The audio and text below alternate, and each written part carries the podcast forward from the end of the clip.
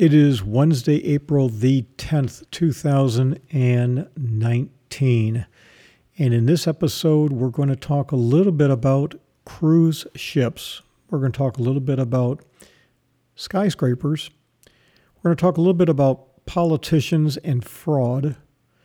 We're going to talk a little bit about how you incorporate different entities to avoid detection. And then we're going to talk a little bit about pending legislation that I can't believe hasn't already occurred, and somebody hasn't figured out a way to make money in a very sly way. And because we're going to talk about a couple of different companies, we're going to basically do our typical introduction so that anyone who thinks we're promoting something knows that we're not. Because of our extensive holdings, we always do this, but it is what it is. So here's what I want you to do. Go get a cup of coffee, sit back, relax for the next sixty seconds. And if you want to listen to this, that's fine. If you don't, that's good as well. Go take a potty break, get a cup of coffee. But I want you to connect the dots with me, because this one could capsize a few ideas you have about safety and who's looking out for your best interests. Connecting Dots is a production of Fixed Cost Financial, the home of fixed cost investing. All rights reserved. Rebroadcast or distribution prohibited without express written authorization. Connecting Dots is for educational use only. Investment performance is not guaranteed. Past performance is not indicative of future results. This broadcast does not take into account your particular investment objectives, financial situation, or needs. Nothing should be construed as an individual recommendation. Always read and all applicable information carefully before making an investment decision. Investments are not bank guaranteed, not F D I C insured, and may lose value.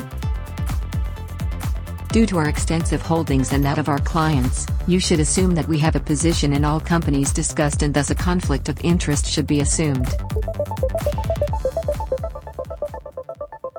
Number one. So I've been out of town. I just got back in, and one of the things I was doing is I took a look at Facebook. I do that every once in a while. And I was looking and saw something of interest, which occasionally I find something of interest on Facebook. And it was all about this contraption that has been invented by a Russian company. And the Russian company is called Spars, Spars Technology. And it's kind of an amazing thing, because what this thing is, is it's a inflatable, well, what do I want to call it? It's an inflatable parachute. It's an inflatable bouncy room. It's something that's kind of cool.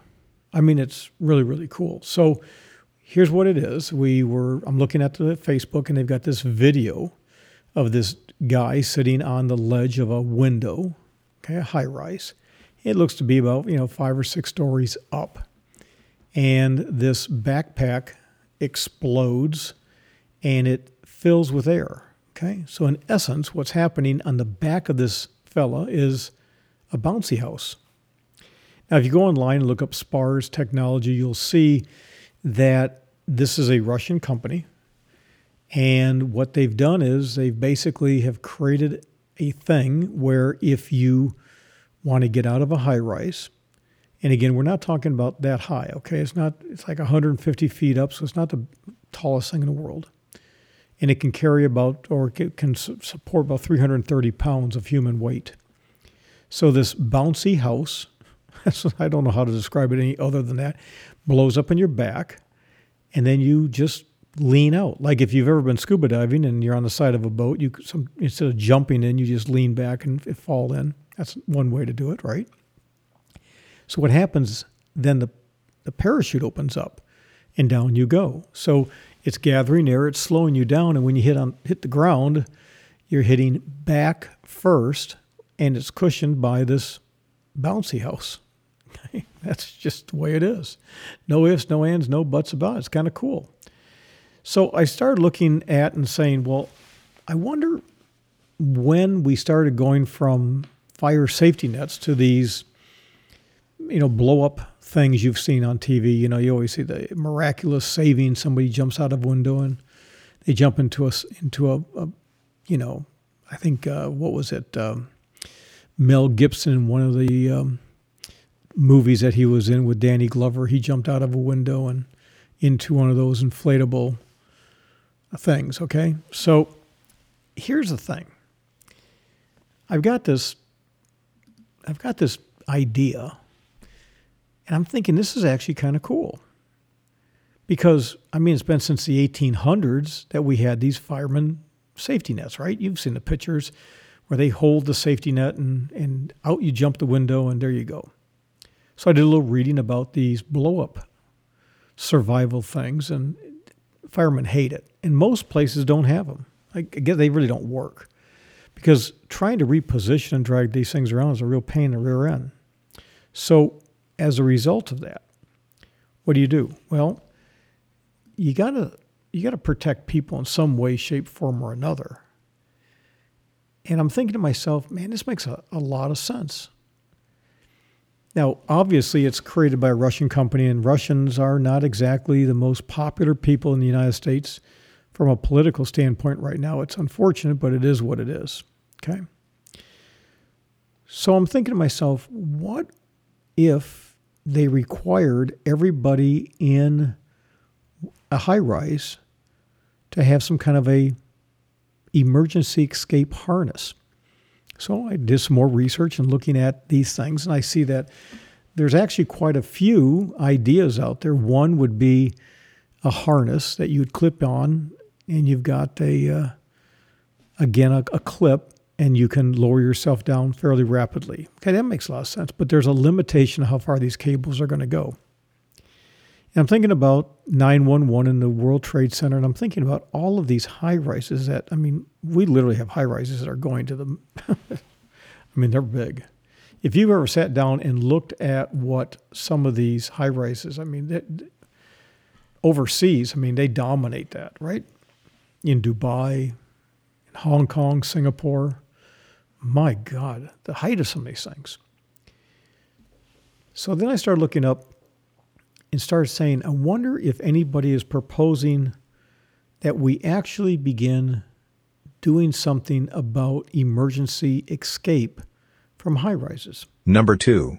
So one of the next things I looked at is, what about parachutes? I mean, that always makes sense, right? I mean, I've actually said since nine one one, man, I would have done anything. I wouldn't have jumped to my death. I would have pulled up carpet. I would have tried to make my own parachute. I'd have done something because I'm not going out. I'm not, I'm not doing that, okay? There's no way I'm dropping that far to my death. I'm going to find some way to try to float, fly. I mean, I'm just the way I am. Eh, I probably would have died anyways like everybody else. On the other hand, I got great luck. I might have been the one guy that survived. And then again, I might have made a lot of money on it if I survived and I could have told my story.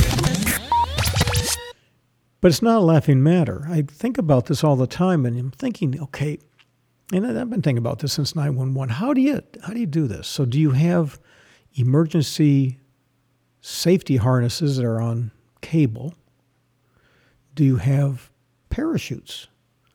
Do you have this Russian-made parachute bouncy house, which is really cool? I got to tell you right now, that's really cool. Just think of it. Think of it like this. Think of the, if you remember the Apollo space program, where the capsule comes back and it lands into the uh, ocean, and then it floats for a little while, and then the airbags explode up and it floats, right? And then the Russians, they've landed on land for years. I mean, it'd be nice if you had, you know, one of those Elon Musk rockets where you could just nice and, you know, rocket man glide down. That's not going to happen, right? But what about parachutes? Okay, so I look up parachutes, and there's some really cool things out there. I mean, like, there is a Spanish company based in Madrid where they quite literally uh, have a thing called the S O S parachute. And it's a really pretty neat little thing. You put it on your back, and it's one of those ones that's like a, a rectangular shape, and you kind of glide, and off you go into the sunset, and, you know, pretty cool little thing. But that all sounds good, and you got to figure, you know, some people are going to be so freaked out they'll never be able to, to handle the thing. And I thought, well, what if you had a parachute? Now, think this thing through, boys and girls, that combined the aspects of this normal winged parachute. And then when you get near the ground, it either has sensors or you could pull a ripcord, and then the bouncy house comes out around you, so that if you like are really uncoordinated and you don't know to hit the ground and drop and roll, like a lot of us were trained years ago. If you've ever wrestled, you learned how to fall. If you were ever in law enforcement, well, I don't know if they teach that stuff anymore, but we learned how to fall years ago, how to pad out, how to throw your arm or leg and have the energy go out instead of breaking bones. But here's the thing. What kind of innovations do we have going on? But could someone make some money off of this? Number three. So I started looking at all the laws, rules, and regulations out there. And yeah, people have been talking about this. But what I think one day we're going to see is how you make money on this is going to be like this. You have a dirty politician. And boy, we got a lot of dirty politicians out there, don't we?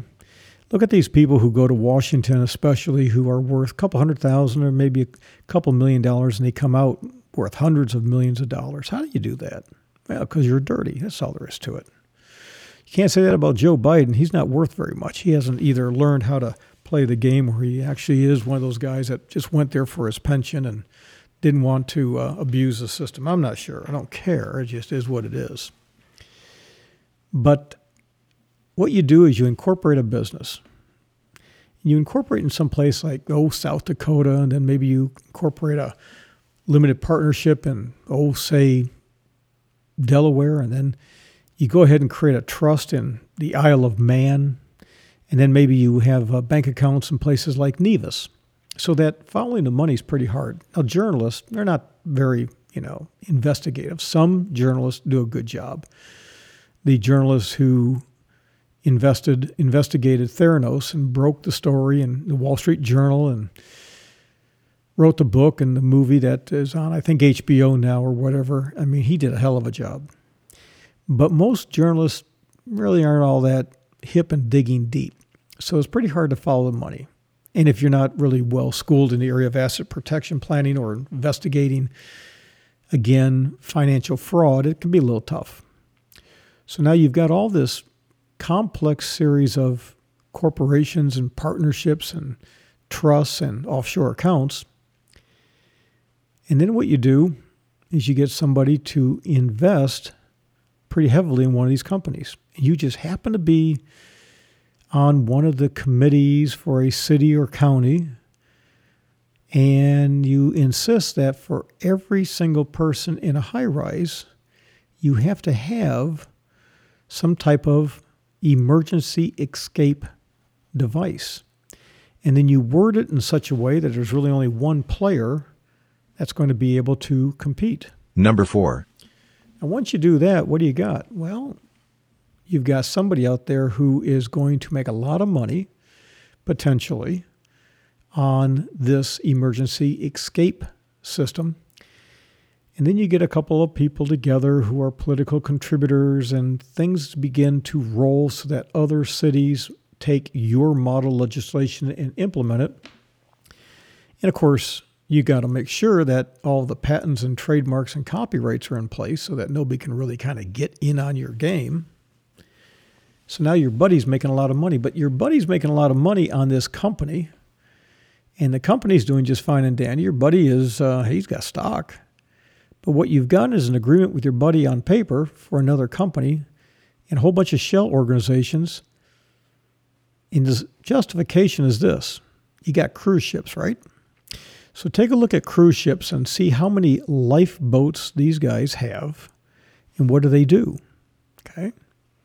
Now, generally speaking, most of your modern-day cruise ships, generally speaking, they got enough lifeboats on one side of the boat for the crew and the entire, um, all of your passengers.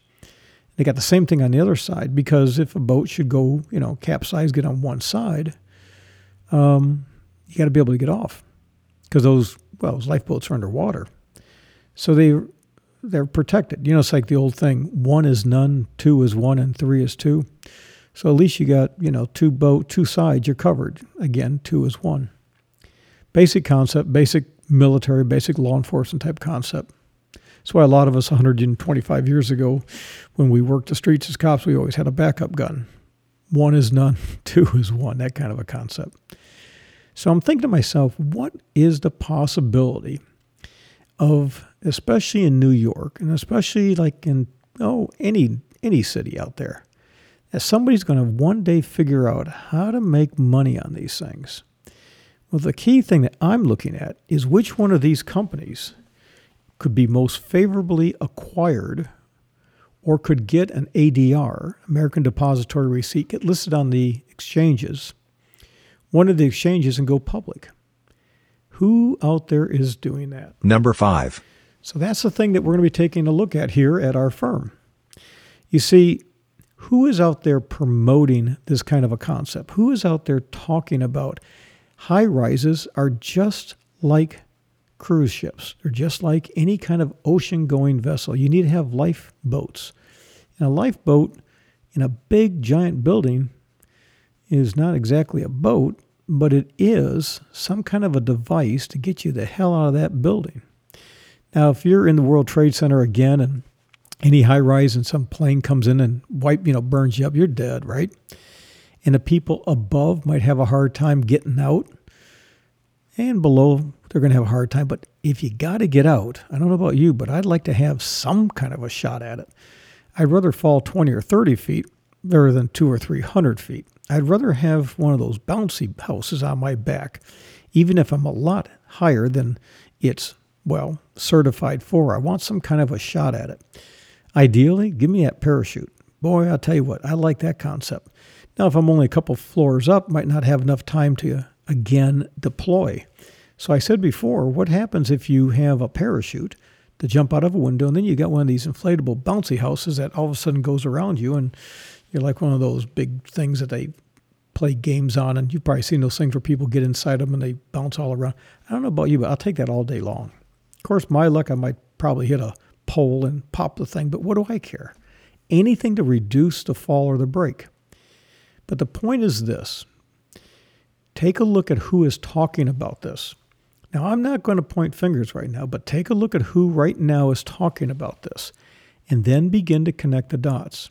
Because if you see somebody talking about this a lot, okay, they're talking about it, and they're in a position to influence others, family, friends, neighbors, relatives, and no, co-workers are on some kind of a legislative committee, you got a shot at making money if you get on the ground floor. Of course, they're going to be on the real ground floor, but if you know what you're doing, you might make some money.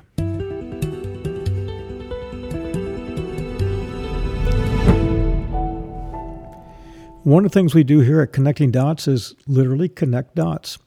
Now, we're working on a couple of really neat things coming up. One of the things we're going to be putting together, I might wind up doing it today or the next couple of days. We've got a lot of research on why nuclear power is not being promoted as the most green and efficient power source out there. We're going to connect a lot of dots and people that you've heard their names on a real regular basis, and we're going to tell you how dirty business can be. We're also putting together a program on estate planning, and that will be an extensive discussion. That'll be a deep dive. Both of those will be deep dives. And again, some of our connecting dots last, oh, anywhere from five, ten, fifteen, twenty minutes, and obviously some, like this one's going about twenty minutes. But those are going to be really deep. We're going to get into a lot of detail with that. So, what do you say we do this? Okay, that's a wrap for this episode. If you have a comment or an idea, call eight eight eight, six two nine, seven eight six four. That's eight eight eight, six two nine, seven eight six four, and leave a message. We truly appreciate your ideas and comments. Thank you for joining us today. This podcast was produced by Fixed Cost Financial, the home of fixed cost investing. Fixed Cost Financial is a true fiduciary-based investment advisor, where you will not pay more if you have more, or receive less if you have less. The way we do it, as a true fiduciary, it's better, it's simple, and it works. You can find Fixed Cost Financial online at fixed cost investing dot com, that's fixed cost investing dot com.